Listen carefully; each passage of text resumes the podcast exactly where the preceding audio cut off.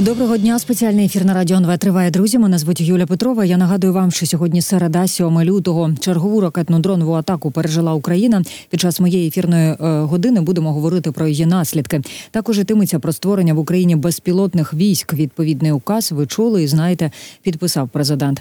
Розпочнемо із ворожої повітряної атаки по Україні. Зараз на прямий зв'язок зі студією виходить Олександр Коваленко, військово-політичний оглядач проекту «Інформаційний спротив». Пане Олександре, добрий день. Слава Україні. Героям слава, вітаю. Тож у ніч проти середи Російська Федерація знову масово атакувала Україну. Після атаки дронами «Камікадзе» Росія здійснила пуски крилатих ракет зі стратегічних бомбардувальників. Станом на цю годину відомо про 5 загиблих, 4 в Києві, 1 в Миколаєві. Зафіксовані руйнування в Харкові, Миколаєві, в Дрогобичі. Скажіть, що нам розуміти про нинішню атаку і що можете сказати про таку широку географію обстрілів від Дрогобича до Харкова, від Києва до Миколаєва? За даними Нацполіції, під удар ворога потрапили загалом 6 регіонів України. Ну, в принципі, навіть географія цього обстрілу, вона не особливо чимось відрізняється від загального того, що ми бачили протягом 23-го та на початку 24-го року. Росіяни використали комбіновану номенклатуру ракетної зброї. Першою хвилею були дрони «Камікадзе» з досить також складною траєкторією для перехоплення. Загально використовуються складні траєкторії для перехоплення, в тому числі не тільки дронів «Камікадзе», а й ракетної компоненти. Вони постійно змінювали свій напрямок польоту, що вводило в оману засоби протиповітряної оборони, тобто щоб не було повного розуміння того, який напрямок, які вирогідні цілі та які саме підрозділи ППО повинні бути в більш підвищеної такій готовності, називаємо це так умовно. Тобто вони намагалися підвищити ефективність прориву нашої ППО за рахунок ось таких елементів. При цьому вони концентрували нанесення ударів засобами, які дуже важко перехоплювати, тобто ракети С-300, ракети Х-22, ракети 9М723 «Іскандер», саме по тим областям, в яких засобів протиповітряної оборони, які здатні протидіяти цим ракетам, вони відсутні фактично. Тобто, знову ж таки, Харків, знову ж таки, Миколаїв. В свою чергу, якщо ми говоримо про Київ, то основний удар компонентою Х-101 555-55, він був саме по Києву. І тут, скоріш, вони намагалися цією компонентою саме прорвати засоби протиповітряної оборони, розуміючи, що вони можуть протидіяти майже усій номенклатурі російського озброєння. Вони використали наймасовнішу Х-101 ракети 555 саме по Києву в надії, що зможуть все ж таки її прорвати. Їм це не вдалося. Ми знаємо, що атака по Києву була активно відбита, повністю відбита. Єдине, що ті руйнування і ті жертви, на жаль, про які зараз повідомляють, вони були спричинені тим, що уламки ракети впали у Києві. Про Київ окремо я буду говорити далі в своєму ефірі. Чекатиму, коли Михайло Шаманов, речник Київської міської військової адміністрації, вийде на прямий зв'язок зі студією. А ми з вами йдемо далі. Знаєте, на фоні оцих ударів дуже актуально звучить тема допомоги Україні, військової допомоги. Зокрема, голова європейської дипломатії Жозеп Боррель провів ранок у бомбосховищі в Києві і на собі відчув, як воно пережити ракетний обстріл ворога. Починаю свій ранок у бомбосховищі із повітряної тривоги, яка лунає по всьому Києву. Це щоденна реальність хороброго українського народу, відколи Росія розпочала свою незаконну агресію. Так він написав в одній із соціальних мереж. Нам, звісно, приємно, коли нас називають хоробрим українським народом, але що із військовою допомогою від Європи? Чи можемо сподіватися на збільшення постачання боєприпасів і ракет? Вже кілька днів це дуже активно обговорюють. Маємо на це надію. Безумовно, ми зараз можемо спостерігати за тим, як було прийнято наприкінці 2023 та початку 2024 року деякі були прийняті рішення, підписані документи, що по співробітництву військово-технічному плані, у тому числі між Україною та, наприклад, Великою Британією, Францією. Розширюємо військово-технічний кластер співвідношень співробітництва з Німеччиною та іншими країнами. А все це в перспективі. Звісно, ще є допомога на 50 мільярдів євро, але є свої перепони. Це і той самий Віктор Орбан з позицією Угорщини щодо питання, щодо допомоги. Ну, він зараз, в принципі, ми можемо говорити про те, що Віктор Орбан та його правляча партія Фідес, вони зробили з Угорщини, ну, скажімо так, такого собі лайтового терориста в Європі, який захопив заручників. Заручниками є ті чи інші рішення, ті чи інші документи, які потребують також узгодження Угорщини. І вони це от таким чином шантажують. Бо, наприклад, ми ж бачимо, що Туреччина погодила вступ до Північно-Атлантичного альянсу для Швеції, так. Швеції. А при цьому Угорщина не погодила. Але ми дуже добре знаємо, що Угорщина має досить тісні стосунки з Туреччиною. Отже, це вплив Анкари на Будапешт. Анкара залишається такою чистою та політично якоюсь незагрозливою для НАТО. В свою чергу Угорщина, яка вже перетворилась на такого собі дійсно, як шантажиста, вона продовжує цю лінію під впливом тих чи інших сил. Блокують виділення допомоги в Україні, ну, ми розуміємо, в чиїх інтересах. І коли хтось каже, що у Угорщини тільки її інтереси, там Віктор Орбан, він захищає інтереси Угорщини, ні, нічого такого. Він виключно захищає свої власні фінансові інтереси та своєї партії. А купити його досить легко, кишеньковий політик. І Угорщина перетворюється не на рівноправного члена Європейського Союзу, а рівноправного гравця. А вона не гравець, вона кишенькова країна. І саме за Віктора Орбана вона і перетворилась на кишенькову країну. Слухачам можемо нагадати, що оті 50 мільярдів євро, обіцяних Європою Україні, розрахованих на 4 роки, все-таки узгодили, і ніби Орбан не заперечує про надання цих грошей. Це це така новина дуже втішна для нас.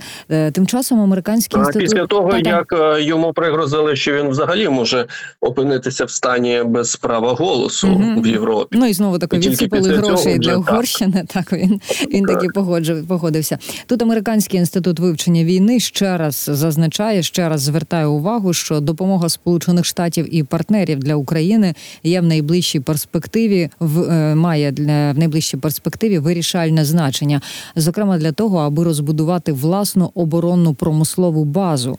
Тим часом в американському Сенаті не можуть дійти згоди. Знову пропонують розглянути допомогу Україні окремо від питання кордону. Знаєте, щодня ми про це говоримо в нашому ефірі. Нададуть, не нададуть нам американці допомогу, вони, схоже, ще самі не визначилися. Причому Україна в тому зовсім не винна. Це їхні там внутрішньополітичні ігри і підготовка до виборів і сварки між демократами і республіканцями. Але нам далі жити і нам перемагати. Скажіть, а які сподівання маємо зараз на власний оборонно-промисловий комплекс? Я зараз упереджую запитання від слухачів, а що ж ми оборонно-промисловим комплексом активно до війни не займалися, але це таке, знаєте, не проактивне питання. Що зараз про це думати? Нам зараз треба думати, от що на сьогодні відбувається і як з того всього виборсуватися, як перемагати. Ну так, дійсно, в нас є ОПК, але надії на нього небагато, насправді.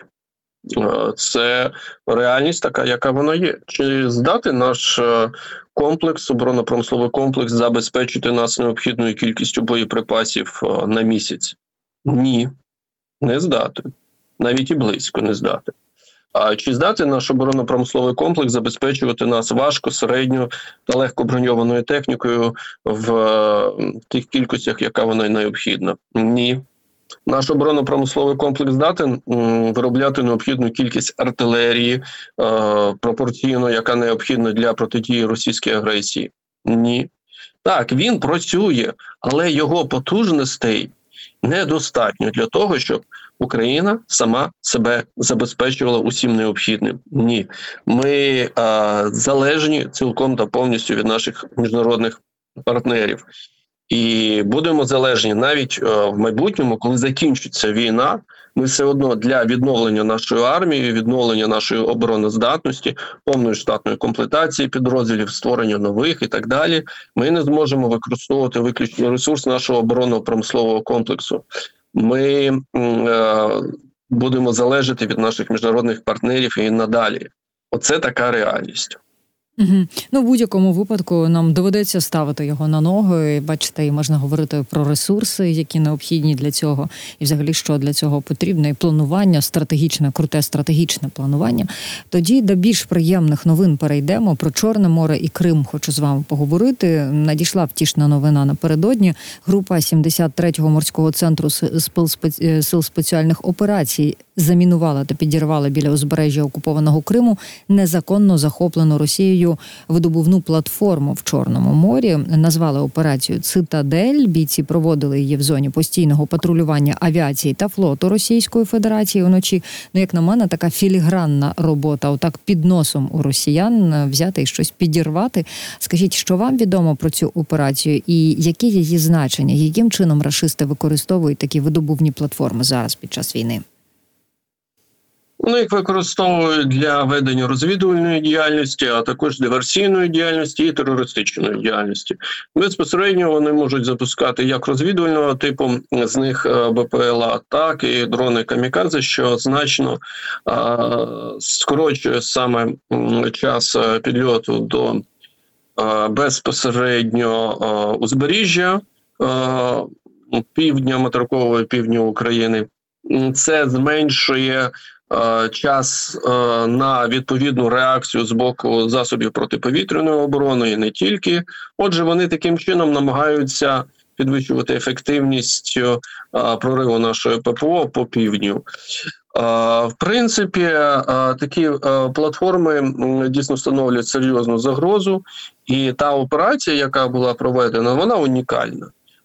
Як і більшість взагалі, ми зараз можемо говорити про те, що Україна, наші силові структури, наші спецслужби, наші відповідні підрозділи, вони демонструють такий високий рівень та унікальність проведення операцій, що майже кожна з них, вона неповторна. Та ж сама операція «Гуримо України» щодо знищення на території Росії літака Ту-22М3. Ось зараз ми бачимо ще черговий приклад. Висадження диверсійно-розвідувальної групи на територію тимчасово окупованого півострова Крим. Тобто ризиковані, масштабні по своєму задуму і по виконанню операції, яких на сьогодні в світі, не кожна країна може сказати, що в неї в історії її спецслужб, в історії їх підрозділів спецпризначення, в них є ось такий досвід. Угу. Зрозуміло. Ну і Генштаб ділиться статистикою, інформацією приємною про те, що українські сили вивели з ладу за час широкомасштабного вторгнення близько 33% бойових кораблів Чорноморського флоту Російської Федерації, 24 російські кораблі і один підводний човен, кажуть, вони загалом постраждали. Ну, а за даними відкритих джерел, це я слухачам нагадую, станом на початок повномасштабної війни Чорноморський флот РФ налічував 74 бойових кораблі. Чудовий результат, як на мене, якщо ще й зважати на те, що сама Україна на момент війни повномасштабної не мала сильного власного флоту. А ви прокоментуйте, будь ласка, як вам такий результат? Третина російського флоту виведена зараз з ладу. Через деякий час його взагалі не буду існувати з такими темпами. Отже, це той самий приклад, коли дійсно країна, яка не має флоту, та флотілії перемагає в морському бою з країною, якою цей флот був. Це ми говорили тільки про унікальність деяких операцій і так далі. Так це також унікальний випадок. Це ж треба було, щоб саме Чорному морі росіяни, які ставили за мету захоплення саме акваторії, контролю акваторії. Саме з цього і розпочиналась окупація самого півострова Крим 2014 року, щоб контролювати саме Чорне море та постійно там розміщувати свій флот. І чим це все закінчується? Станом на кінець 23-го року, а вони тікають з Севастополя до Новоросійська. У 24-му році вони навіть в Новоросійську зрозуміють, що це для них небезпечне місце. І вони повинні будуть вже думати, а не тікати нам кудись ще далі. Ну, до Абхазії, наприклад. Хоча і там небезпечне місце. Тому тільки Каспій. Тільки Каспій. Ну, а тим часом в Україні створять новий грід сил ЗСУ, сили безпілотних систем. Відповідний указ вже підписав президент. Як вважаєте, що дасть такий крок на практиці? Чи допоможе це українським військовим ще більш системно і якісно працювати із дронами і опановувати цю навичку для тих, для кого це буде необхідно? Так, ми на сьогодні можемо бачити, що дрони є досить важливим елементом по знищенню росіян, по зупиненню їх наступальних дій. Тобто їх не можна сказати, що вони цілком та повністю замінюють там артилерію. Так, є зараз дуже часто лунає ось такі думки про те, що дрони можуть повністю замінювати артилерію, але це неправильна думка, некоректна. З іншого боку, дрони, вони заслуговують свого власного функціоналу.